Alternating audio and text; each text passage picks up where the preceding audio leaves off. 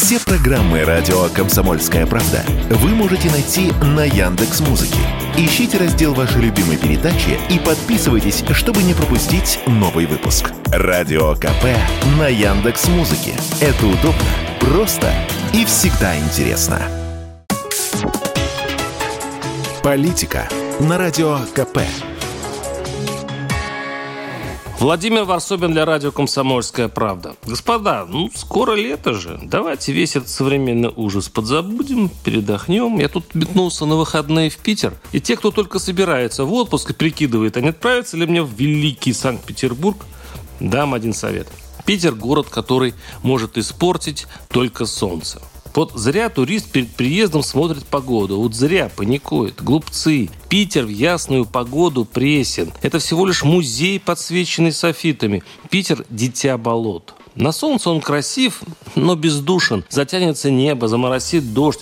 Вот тогда явится настоящий Санкт-Петербург в своем сером, утонченном от вечной хандры обличии с домами-колодцами, парадными и фирменными флешбеками – Тени Достоевского, Пушкина, Гоголя их героев материализуются только в пелене тифозного дождя. И в защиту знаменитого питерского пьянства всех этих алкогольных магазинов, рюмочных и трактиров, которые впечатлений здесь больше, чем людей. А как еще выжить в промозлом городе душевно здоровому человеку? Недаром же сказано – в Питере пить, в Питере пить, в Питере пить. Так вот, о чем я? Ах да, на сайте kp.ru мой питерский репортаж о том, как ждут китайцев в России, пока в роли гостей и туристов. На примере города на Неве. Когда-то в допандемийные времена китайцы составляли добрую четверть всех слоняющихся по Невскому проспекту. Представьте, больше миллиона китайцев в год только в одном Питере. И тогда петербуржцы ворчали, а в местами даже проклинали китайцев за их неуемное количество. А теперь без китайцев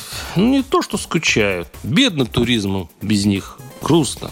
А теперь думает Россия, как бы китайцев обратно заманить. И гадает, от чего же это Китай перестал делиться с Россией туристами. Ведь раньше он стимулировал поездки в братскую страну. Так что читайте мой материал на сайте kp.ru и отдохните этим летом как следует. Варсобин, телеграм-канал, подписывайтесь.